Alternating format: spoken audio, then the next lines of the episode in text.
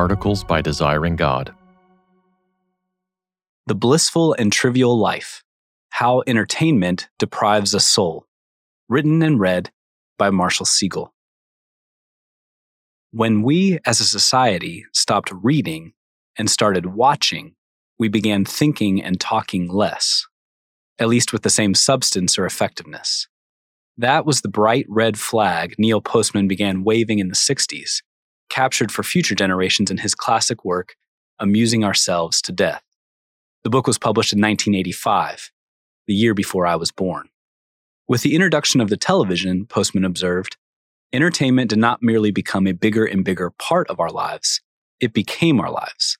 And everything else in our lives news, politics, education, even religion was increasingly forced to perform on its stage. Suddenly, everything had to be entertaining. Newspapers gave way to the nightly news. Classroom lessons made their way to Sesame Street. Worship services transformed into televised concerts with TED Talks.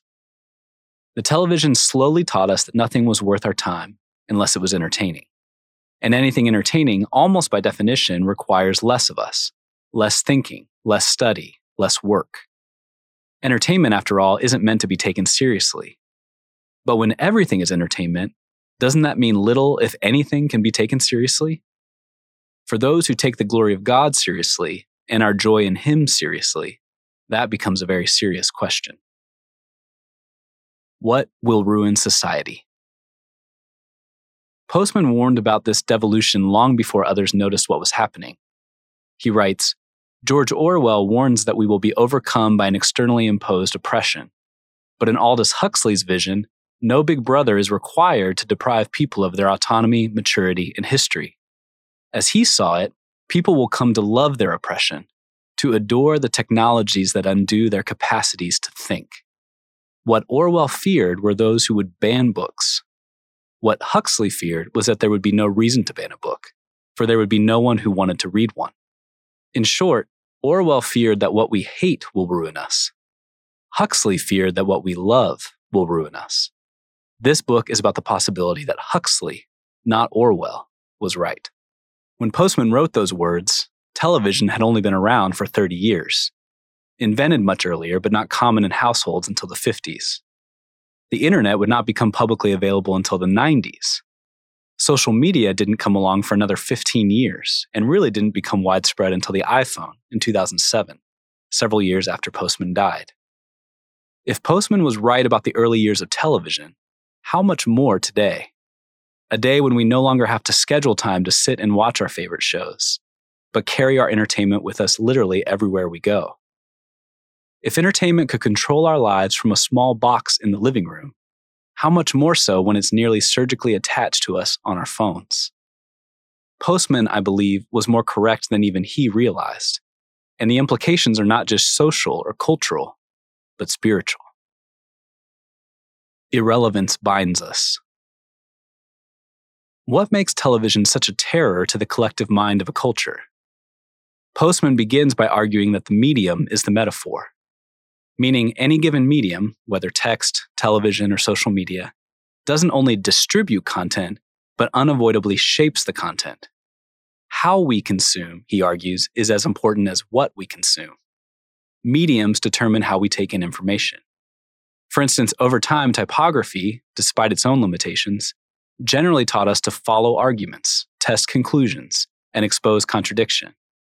Television, by contrast, consistently does away with arguments, strips away context, and darts from one image to the next.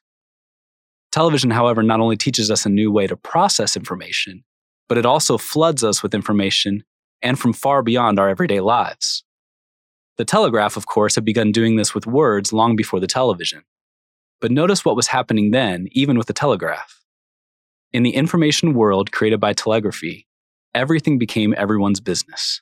For the first time, we were sent information which answered no question we had asked, and in which, in any case, did not permit the right of reply. We may say then that the contribution of the telegraph to public discourse was to dignify irrelevance and amplify impotence. End quote. For the most part, the kind of information that would interest people in both Los Angeles and Minneapolis would need to be non essential to life in either place irrelevance. and all the more so, news from around the globe. Stories had to transcend ordinary life in a real place, part of the appeal for people looking to escape the malaise of ordinary life. And, for the most part, the information had to be the kind of information neither could do anything about impotence. Postman asks a pointed question of all our media consumption How often does it occur that information provided you on morning radio or television, or in the morning newspaper, causes you to alter your plans for the day, or to take some action you would not otherwise have taken, or provides insight into some problem you are required to solve? End quote. Television only made the irrelevance that much more accessible and that much more appealing. Actual images and videos of celebrities doing everyday activities, as opposed to the short descriptions the Telegraph could produce. And how much more is this the case through social media? We know more and more about our favorite athletes, actors, and musicians, and yet often less and less about our neighbors and the places where we might actually make a difference. Worth a thousand images. But isn't a picture worth a thousand words? In 1921, the marketer Fred Barnard famously said so, promoting the use of images for advertising on the side of streetcars. He was probably right as far as streetcars go. If you want to make a memorable impression on someone in a couple seconds, by all means use a picture. But is this effective communication or just effective marketing? Maybe it's more accurate to say a picture is worth a thousand more sales, or clicks, or likes. Even then, though, can a picture really convey what a consumer needs to know about a new phone, or a clothing line, or dish soap? For serious shoppers, haven't we learned that one coherent sentence of honest description might be worth a thousand pictures? Postman saw that as images overtake words as the dominant form of communication in a society, communication invariably suffers. I will try to demonstrate that as typography moves to the periphery of our culture, and television takes its place at the center, the seriousness, clarity, and above all, value of public discourse dangerously declines. We descend into a vast triviality, he says. We get sillier. As he attempts to summarize his warning to the ever entertained, he says, Our ministry of culture is Huxleyan, not Orwellian. It does everything possible to encourage us to watch continuously, but what we watch is a medium which presented information in a form that renders it simplistic, non substantive, non historical, and non contextual. That is to say, information packaged as entertainment. In America, we are never denied the opportunity to amuse ourselves. In the beginning was the Word. According to Neil Postman, America, and much of the modern world, has laid our collective minds on the altar of entertainment. But why should followers of Christ care about television, or websites, or social media? Should we spend much time worrying about how much we watch and how little we read? Yes, because the fullest Christian life is firmly anchored in words and sentences and paragraphs. When God revealed himself to his chosen people, of all the infinite ways he could have done so, he chose to unveil himself with words. Hebrews 1 1 and 2. Long ago, at many times and in many ways, God spoke to our fathers by the prophets. But in these last days, he has spoken to us by his Son. God didn't build a gallery or start a YouTube channel. He wrote a book, 2 Timothy 3:16. In the beginning was the Word, and the Word became flesh and dwelt among us, and we have seen his glory. Glory as of the only Son from the Father, full of grace and truth. John 1 1 and 14. From the beginning, God has put the Word, his Son, at the center of reality. And in doing so, he has given words unusual power and importance in anticipating, explaining, and celebrating him. Yes, the heavens are declaring the glory of God.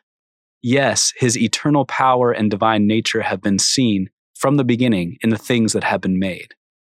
But faith comes from hearing, and hearing through the word of Christ. Romans 10:17.